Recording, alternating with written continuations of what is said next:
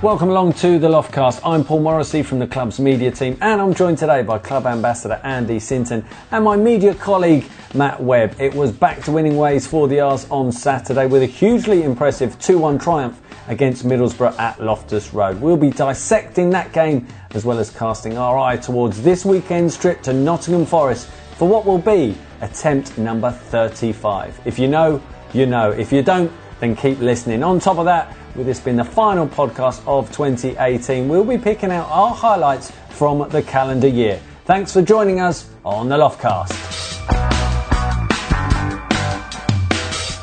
Okay, well, since Webby, thanks very much for joining us this afternoon, and it's always nice to be doing a podcast on the back of another triumph, and there have been a few of them this season, so it has been nice, and this one was particularly enjoyable with the nature of the opposition, the recent run of results. It was important that we got back on track, if you like, after the defeat to Hull and the defeat to Leeds.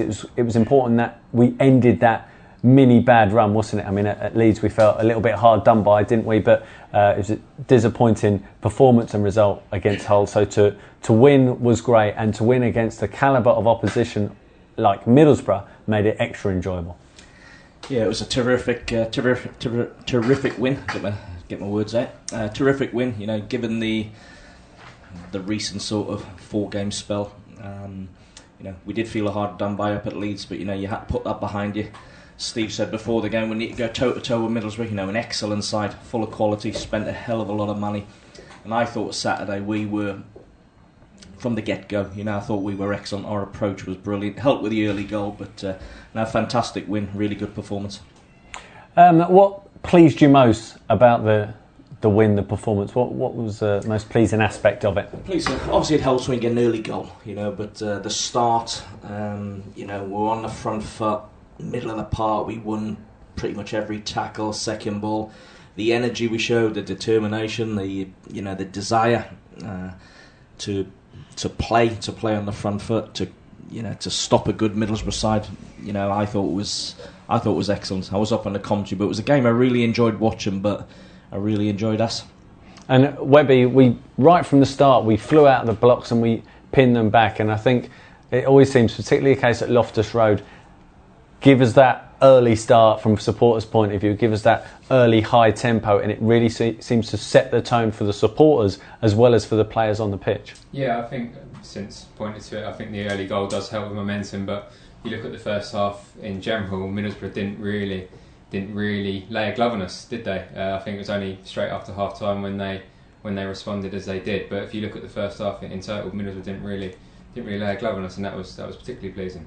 And Pavel Shovik getting the opener after 3 or 4 minutes. I mean, he's settling in well, and I think there's a consistency, isn't there, in terms of not only his selection but the job he's been asked to do.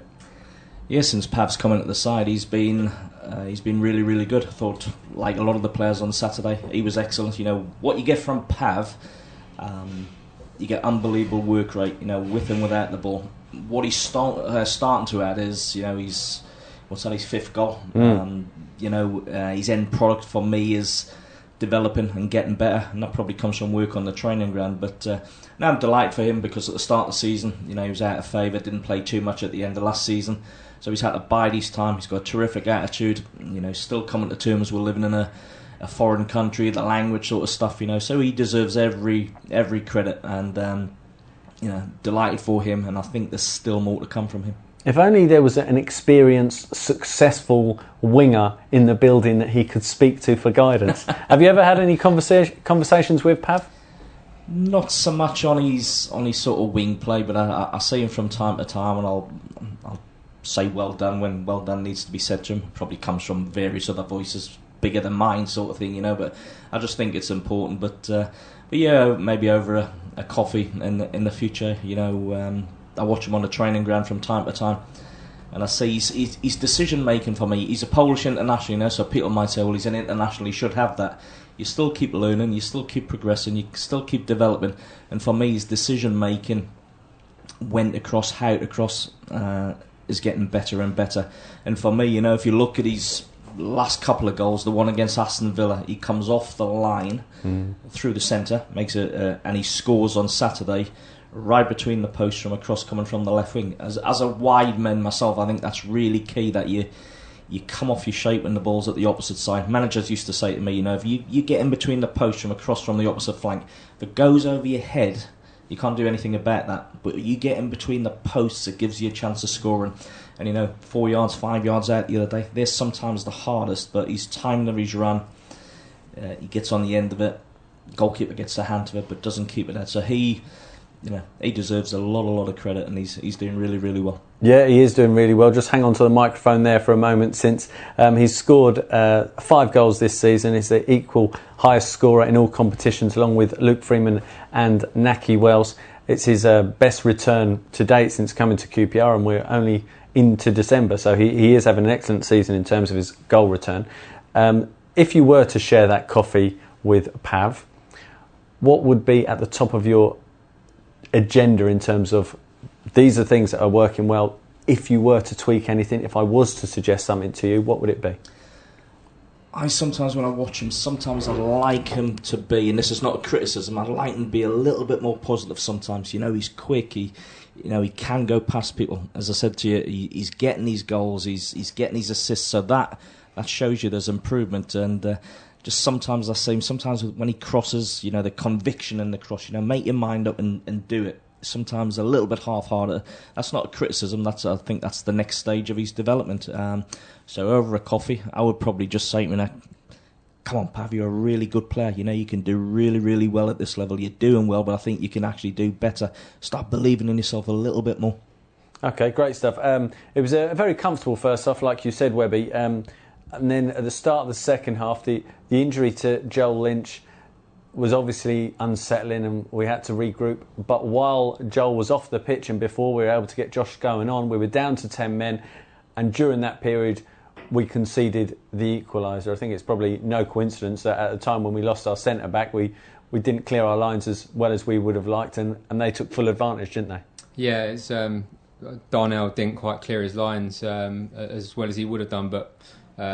that's pretty much all he did wrong, Darnell, because we have to say he was absolutely fantastic all game, really. And when he went into centre-back, it's interesting because Darnell's played a lot of his youth career at centre-back, and you know, fans of just watched the first team will see that he's predominantly a right-back, but he came in at centre-back and he looked like a real natural there. And it's an interesting one, actually, because we're travelling to Nottingham Forest on Saturday, and what will the manager do? But he certainly showed that he's comfortable with going in there and playing at centre-back.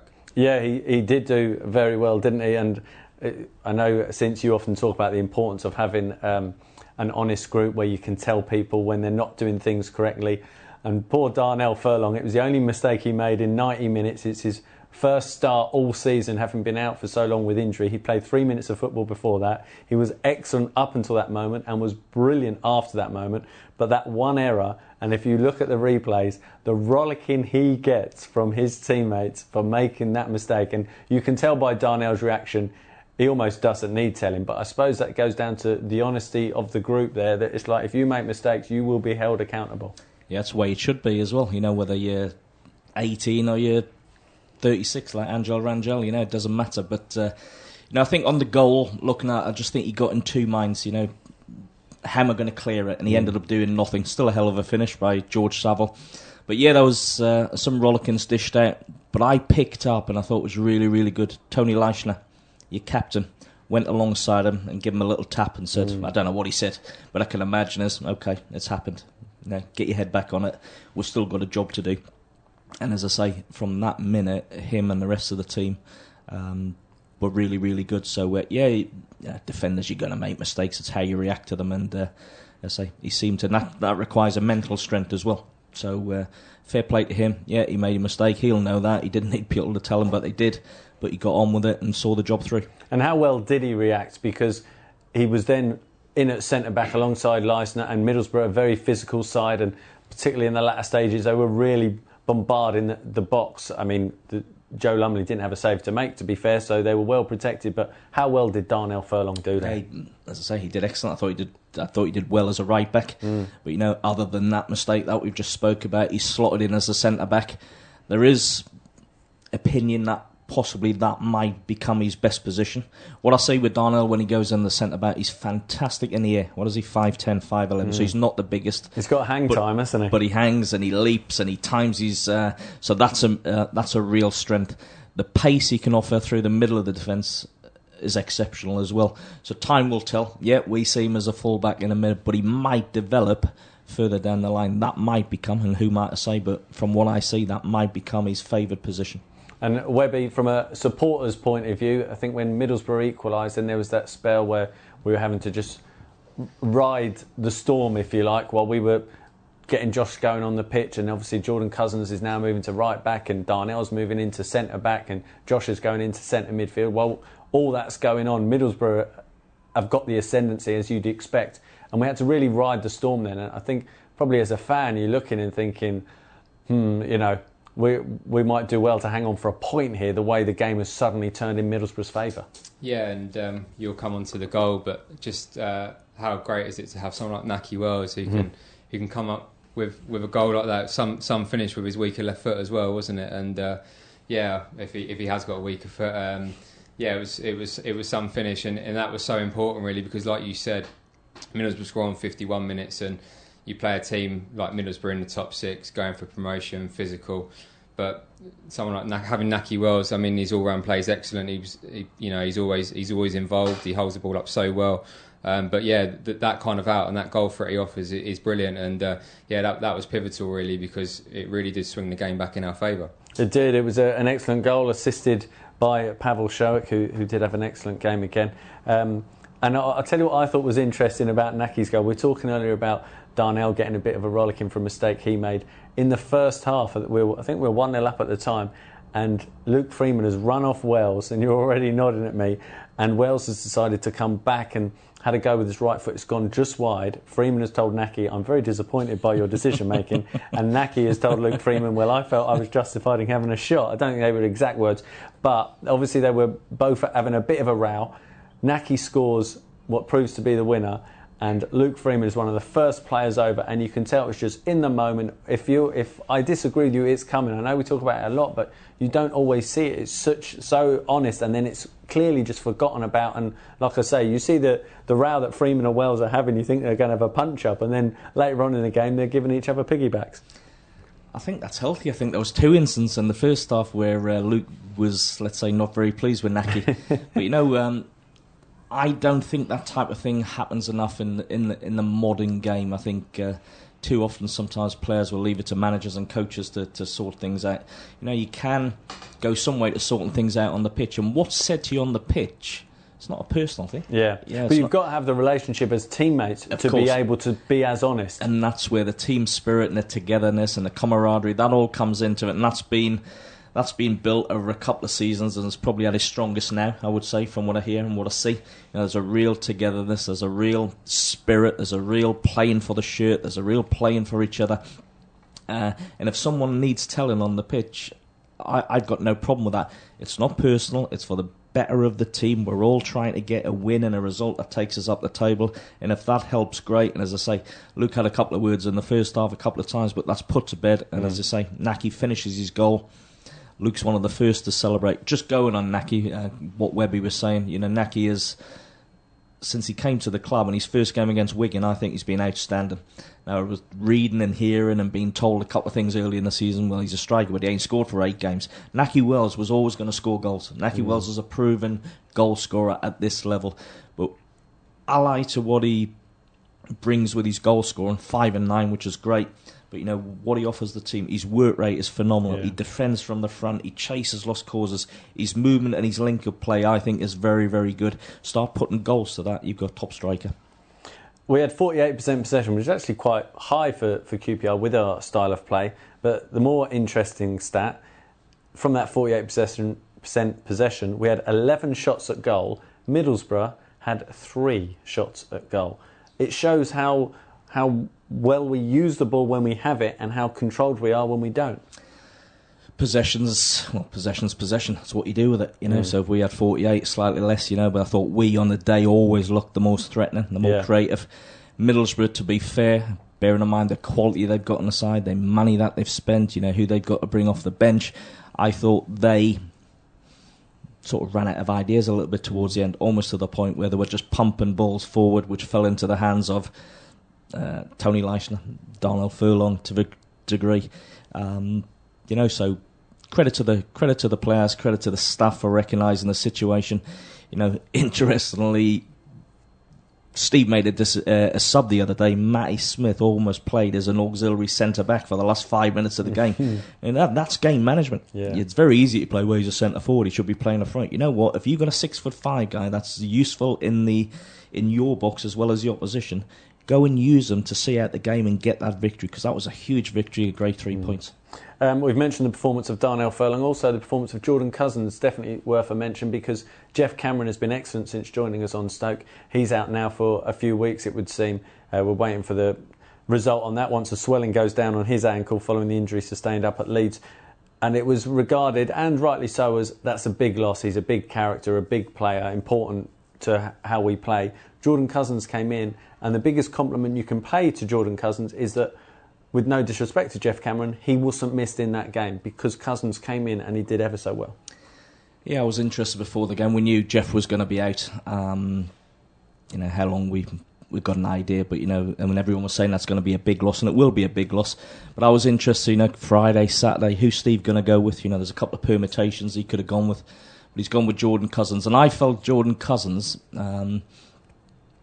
arguably had one of his best game for QPR, and I think there was a reason behind that. He's gone into the middle of the park, and his job role has been really simplified. Yeah. That's what you're in the side for. Go and do it. And I thought the amount of second balls he won, headers he won, put his foot in. Jordan, by any stretch of the imagination, is probably not going to go in there and ping it across all around the park. He'll probably admit that. But you simplify his role, like I'm sure that's what happened on Saturday. You'll get a performance out of that kid. And I, like many, probably still waiting for him to really kickstart his QPR career. But that performance Saturday should go some way towards making him feel what a good player he is. Yeah, and he helped set the tone as well, didn't he? Because in the first 5 minutes, he won a couple of loose balls. He won possession high up the field. He got us moving up the field, and he helped set the tone. And you could, again, like we alluded to earlier, it helped lift the fans, didn't it? That the way he set that tempo and that approach. Yeah, I think since pointed to simplified role, and I think I actually agree with since. I think it was one of Cousins' best games for us, and I think he's obviously come in from Charlton. He's had his problems with injury and. You're looking at Jordan, you're thinking, well, what's his best position? But I think you saw on Saturday a player, both in centre midfield and at right back, a player with a clearly defined role. Mm-hmm. And I think that massively helps in terms of Jordan's performance. And we'll be hoping to kick on now. OK, right. Let's now look back on the calendar year of 2018. So we're going to discuss our game of 2018, our goal of 2018 and our highlight of 2018. Now, we haven't gone for anything more specific than that in terms of what we're asking for, so it depends on how each of us has defined what the defining criteria are for those three elements. We haven't discussed them in advance either, so we don't know what each other's going to say, whether we're all in agreement or all completely contrasting. Let's start then with the game of 2018. Since I'll come to you first, obviously, so the second half of last season and the first half of this season, what have you opted for? Game of last season, I've gone from a couple from... the game of 2018. Game of 2018, I've gone from a couple from last season and a couple this season. Looking back, going back to April, Sheffield Wednesday at home. We blitzed them the first three goals. 14 minutes. Mm. And it was on a night where... I know it was quite personal to me, but I was really proud of our football club because we celebrated and remembered Ray Wilkins. Mm. But that first 14 minutes was outstanding. Villa away, 3-1. For me, was probably our best all-round team performance, given the opposition, where you're playing, etc., etc. This season, I really enjoyed the Derby game, even though it was 1-1. Yeah, we didn't win, but 1-1 I thought was an excellent game. Two teams really going hammer and tong at each other. Yeah, someone said it was like two boxers in the 12th round. Yeah, slugging it out. Yeah, no, that was a... If I was a neutral, I would have gone away and say, you know what, give me this championship every 3-4 days. It was a fantastic game against a really good side. But if you're asking me to pick one, I'd probably go, no surprise here, beaten our local rivals, Brentford, for the first time in a while.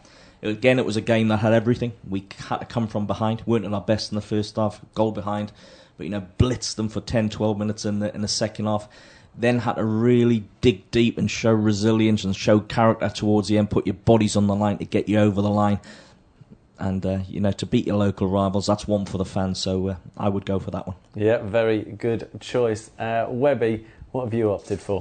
Yeah, I mean, you look at it and it's not my pick, but you actually look at Saturday's performance against Middlesbrough in terms of an all-round performance. I know. I mean, you don't just want to pick the last game, interestingly, do you? I thought that one and thought, I can't pick that because it's the last game we played. It's ridiculous. But had it been a few months ago, it probably would have been up there. Yeah, I'm looking at other games. I mean, since point to Sheffield Wednesday, yeah, the blitz start. I mean, the way we started the game, brilliant. Norwich at home last season, scored another 4 goals. I think James Maddison stood out for them, but apart from that, I think we dominated and it was a great win. And yeah, I look at the other two. I've picked out 4 really, being greedy, I guess. But I look at the 2 wins over Villa, the one from last season. I think if you're going to look at a complete all-round performance, I think that is my pick as the best one. And obviously the home win over Villa earlier this season, just in terms of the first time we'd really beaten a top team this season, and it was a great win. We really did have to earn it in terms of having to surrender a lot of possession and defending, but yeah, it was a great win. Leaving Loftus Road with 3 points, like always. Is that your pick then? My pick is my pick is Villa away last season. Villa away last season. Okay, interestingly, the couple that I had shortlisted were the Sheffield Wednesday one for the 3 goals. That it was incredible, it was amazing, and the Aston Villa away because of the manner of the performance, and I felt that was a real indicator of the potential of the squad that was growing within the QPR dressing room. But the one I opted for was 10th of November 2018, QPR 3, Brentford 2, and I think a lot of it was the fact that we got the second goal and then got the third so soon after it. The roar when Naki Wells' goal went in, it was like, we're going to win this game now. Whereas at 2-1, there's still that, well, there's a long way to go. And while you didn't want to concede, it actually made the win more enjoyable that there was only a goal in it, because it kept the nerves jangling right up until the final whistle. So to beat Brentford in, what was it, our 5th attempt after a poor run of results against the local rivals, yeah, that was extra special. And in recent years, you know, that is the game where we have come up short. So with the growing potential, it seems, of the QPR squad, that was a real indicator of just how far we have come as a team. Okay, the next one is Goal of 2018. Webby, will come to you first. A few contenders, and like we were saying, it depends how you define the best goal of 2018, whether it's the goal itself, standalone, or whether it's related to the nature of the goal in the game, depending on how the game is going. How have you viewed it and what have you gone for? Yeah, I mean, it's funny you mentioned Naki's against Brentford, because I've jotted down 3 here, and if you're looking in terms of noise and the kind of atmosphere generated by one goal, I think that's the loudest I've probably heard Loftus Road when that third went in. Obviously, it was another goal in quick succession, like scoring the second and third goals. The other two I've noted, obviously, if a goal wins goal of the season, then it probably should be in there. Josh Scowen against Barnsley, some strike from him. I looked at that one, and what did make me giggle was that if you look at it, the match action cuts to Matt Smith because he's berating the referee for not getting a foul in the box. Some things never change, and then Josh obviously scores that worldie. My favourite though is Pavel Shovik against Fulham. Just in terms of what it meant, and it was such a great second half performance from us, and getting that goal and how much of a great run Fulham had been on, and just the emotion when the goal was scored, it was a particular highlight of mine of 2018. Yeah, very good choice. And since, what have you opted for? I've shortlisted 3. I agree with Webby on one of them. I think Josh Scowen's 25-yard strike against Barnsley, and his first goal for the club against his old club, I think was a real cracking goal. This one wouldn't win goal of the season, but in terms of what it did for the team and the club, I think, was hugely important. Thomas Hamed v Wigan earlier in the season. You know, we just come off the back of, hate to mention it again, but, you know, 4 defeats. You know, the week previous, 7-1 at West Brom, 3-0 at home on the Tuesday night against Bristol City. Place was, you know, doom and gloom was all around. We could feel it, we could sense it, we could hear it. You know, so for Thomas to get that goal, having just been brought to the club, I think give everyone a lift.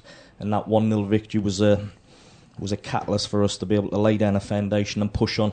But my goal of 2018, cast your mind back to New Year's Day, 2018. A young Paul Smith makes his debut. Other than what we've read and what we've heard from people at the training ground, no one really knows what he's all about. No one really knows what he can offer. Ollie throws him in against Cardiff, Neil Warnock. Team going really, really well.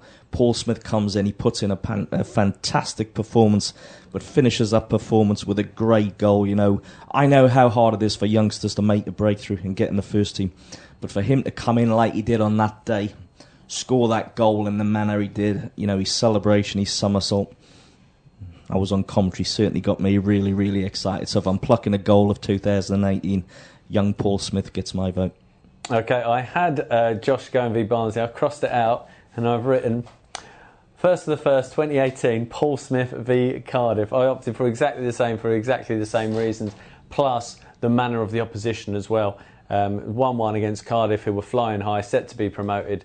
Paul Smith comes on. It's the direction the club is going in, bringing in these younger players that are, you know, almost, no disrespect to Linfield, but to a degree plucked from obscurity. Suddenly he's thrown in at the Championship, scores an excellent goal and pulls out a flip that no one was anticipating at the end as well. And then we hang on for the victory. And again, it was one of those where the atmosphere was special against rivals such as Cardiff, and the level of the opposition, it did make it extra enjoyable. I mean, we're going to have to just read off the same script at the minute, Mr. Sinton. Okay, into the highlight of 2018.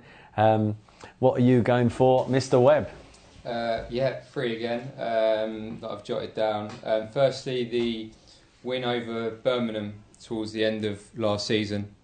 Average age of the team, 23 years, 16 days old.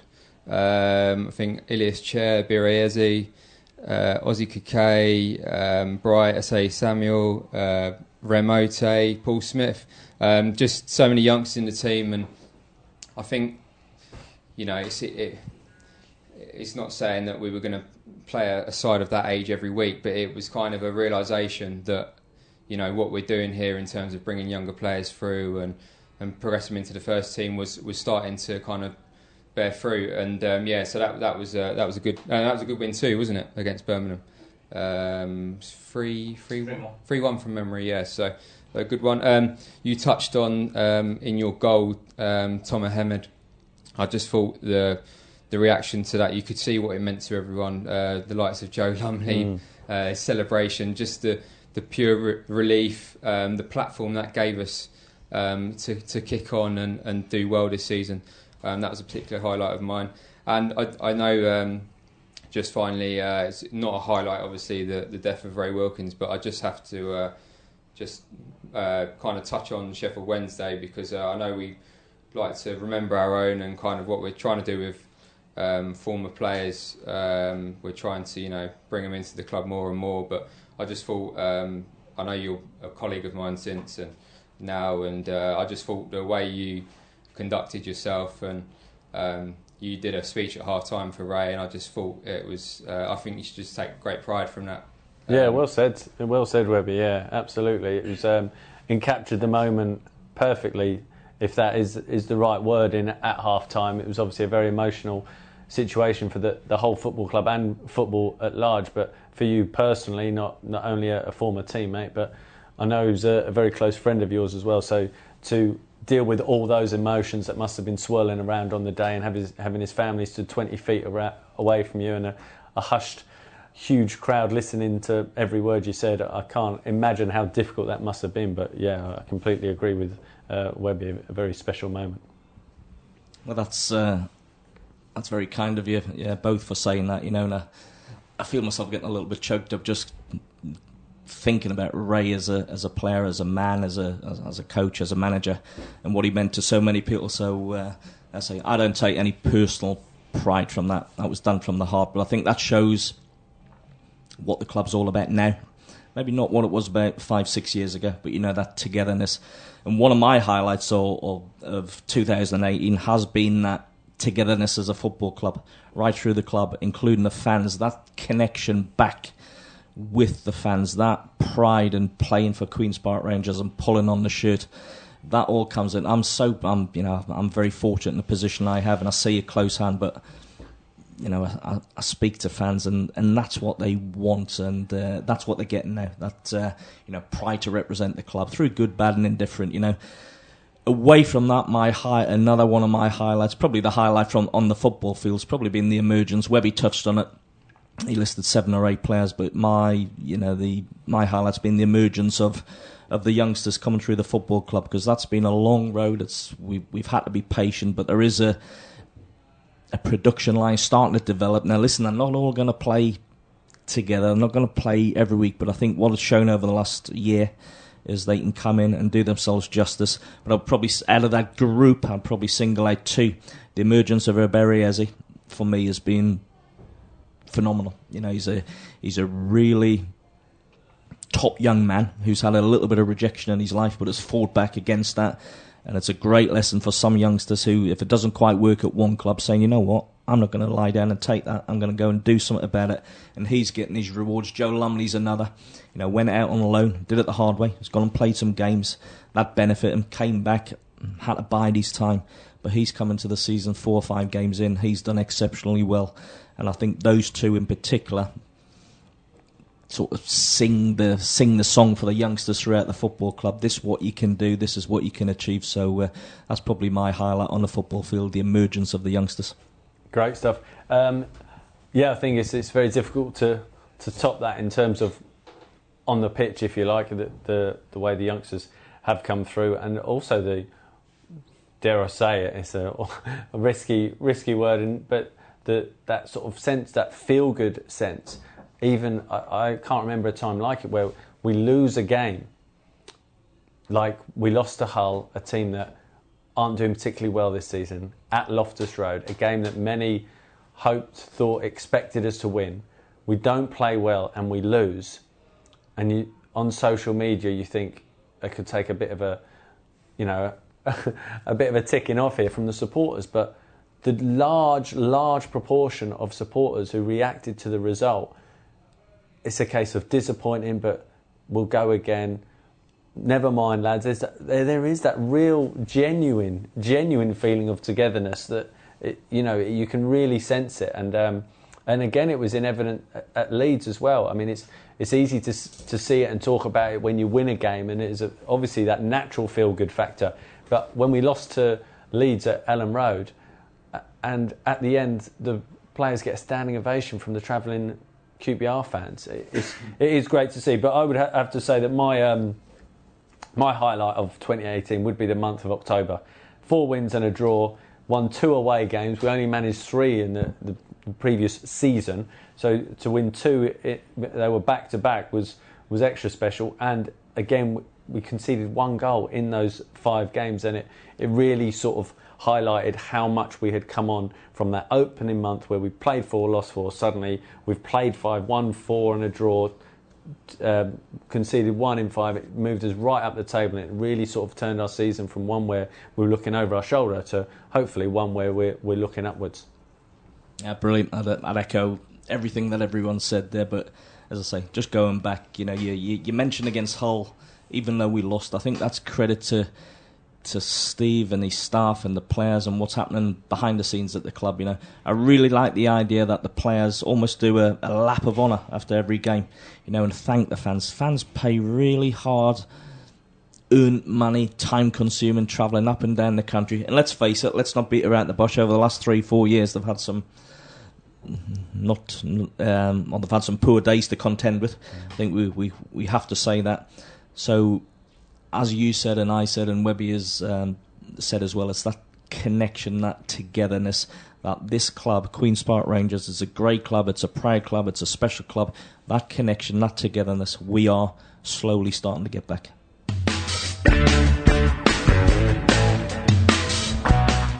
Okay, so let's wrap up the final podcast of 2018 by previewing Nottingham Forest away. Webby, Nottingham Forest away, what thoughts enter your head? That we never win. That's what we want, that confidence. I think me and you have covered a number of games there together, Moz, haven't we, where it's not gone so well. I remember when Mick Harford was in caretaker charge, and it was just me and you covering the game from a media point of view, and we got beat, was it 5-0? 5-0, yeah. And we gave a video camera to Gareth Ainsworth before it and said, cover the trip up there, because if this year's the year, it'd be great to have all this behind-the-scenes stuff. So he was typically great. He took the video camera everywhere during the evening, just in the hotel, in the morning, the pre-match preparation, on their pre-match walk. He took it. He was doing interviews with the players. We got slapped 5-0, and as Gareth Ainsworth is walking down the tunnel, he turned to me and said, you won't be using any of that footage, will you? So that was another one that never got to, that ended on the editing floor. But yeah, it has been a difficult place for us to go, hasn't it, Webby? Yeah, I think so. I mean, I look at a number of the games that I've been to there. I think we drew 0-0 in the Walnut promotion season, 10-11. But apart from that, I don't really... I think it's because, not an apathy around it, but it's just the fact that we've not actually ever threatened, like, you know, we've been not actually been like 2 or 3 up there, and like from in recent times anyway. It's never even been close. No, it's not even been close. So I think that's why. But yeah, I spoke to Jake Bidwell after the game on Saturday, and he said the records are there to be broken. So 35th time lucky. Yeah, fingers crossed. We've had 20 defeats, 14 draws, and Andy Sinton, as I come to you, I mean, me and Webby cannot hold ourselves personally responsible. However, I did have a quick check. How many? And I did see that we played them 4 times while you were at the club, and we didn't win any of those. I actually think we drew 3 and lost 1. So we had a couple of draws. Not the worst spell, but, you know, you are partly responsible for the statistic we talk about. Appreciate that. What are your thoughts then, looking ahead to Saturday, since? Does it... I mean, it plays on the mind as much as people are all talking about it. Steve McClaren was reminded of it post-match after beating Middlesbrough. He said, I don't need to be hearing that statistic. But from a player's point of view, really, it shouldn't matter at all. It's completely different players, it's different managers, it's different styles, it's different systems. So, does it matter? Well, it matters because it's a stat and everyone's talking about it, including us, and it's a horrendous stat and it needs to be put to bed very quickly, starting Saturday.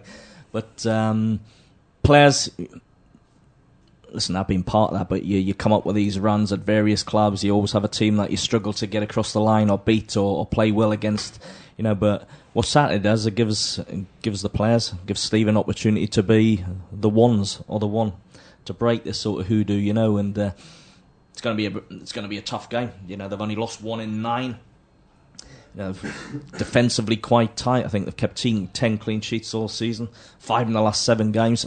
On the flip side of that, they had a fantastic 5-5 draw at Aston Villa, so it shows they can be got at. But in the main, it's going to be a really, really tough game. But as Webby said with Jake, you know, what is it? Our 35th attempt, records are there to be broken. I couldn't think of a better time. Just before Christmas, go to Notts Forest. Get that monkey off your back, but, you know, we're going to have to be at our best. Yep, completely agree with that. Looking at their recent set of results, obviously they lost at home to Preston. They drew 0-0 with Derby on Monday night. Webby, do you think that gives us any sort of advantage? Obviously, it's a big game for them, and watching it, there was tackles flying in left, right and centre. It was a high-tempo match. Could that give us any sort of advantage? Well, I guess in terms of we've had a couple more days to recover, maybe does give us an advantage. But I watched that game last night against Derby, and I think one thing they did show is that they are a team that's going to battle. So we are going to have to do that again, as we showed we can against Middlesbrough. We're going to have to go up there and battle to get something on Saturday. OK, well, fingers crossed we can do precisely that. Thanks for listeners on the Loftcast throughout this calendar year. Have a great Christmas, and we'll be back to host 2019.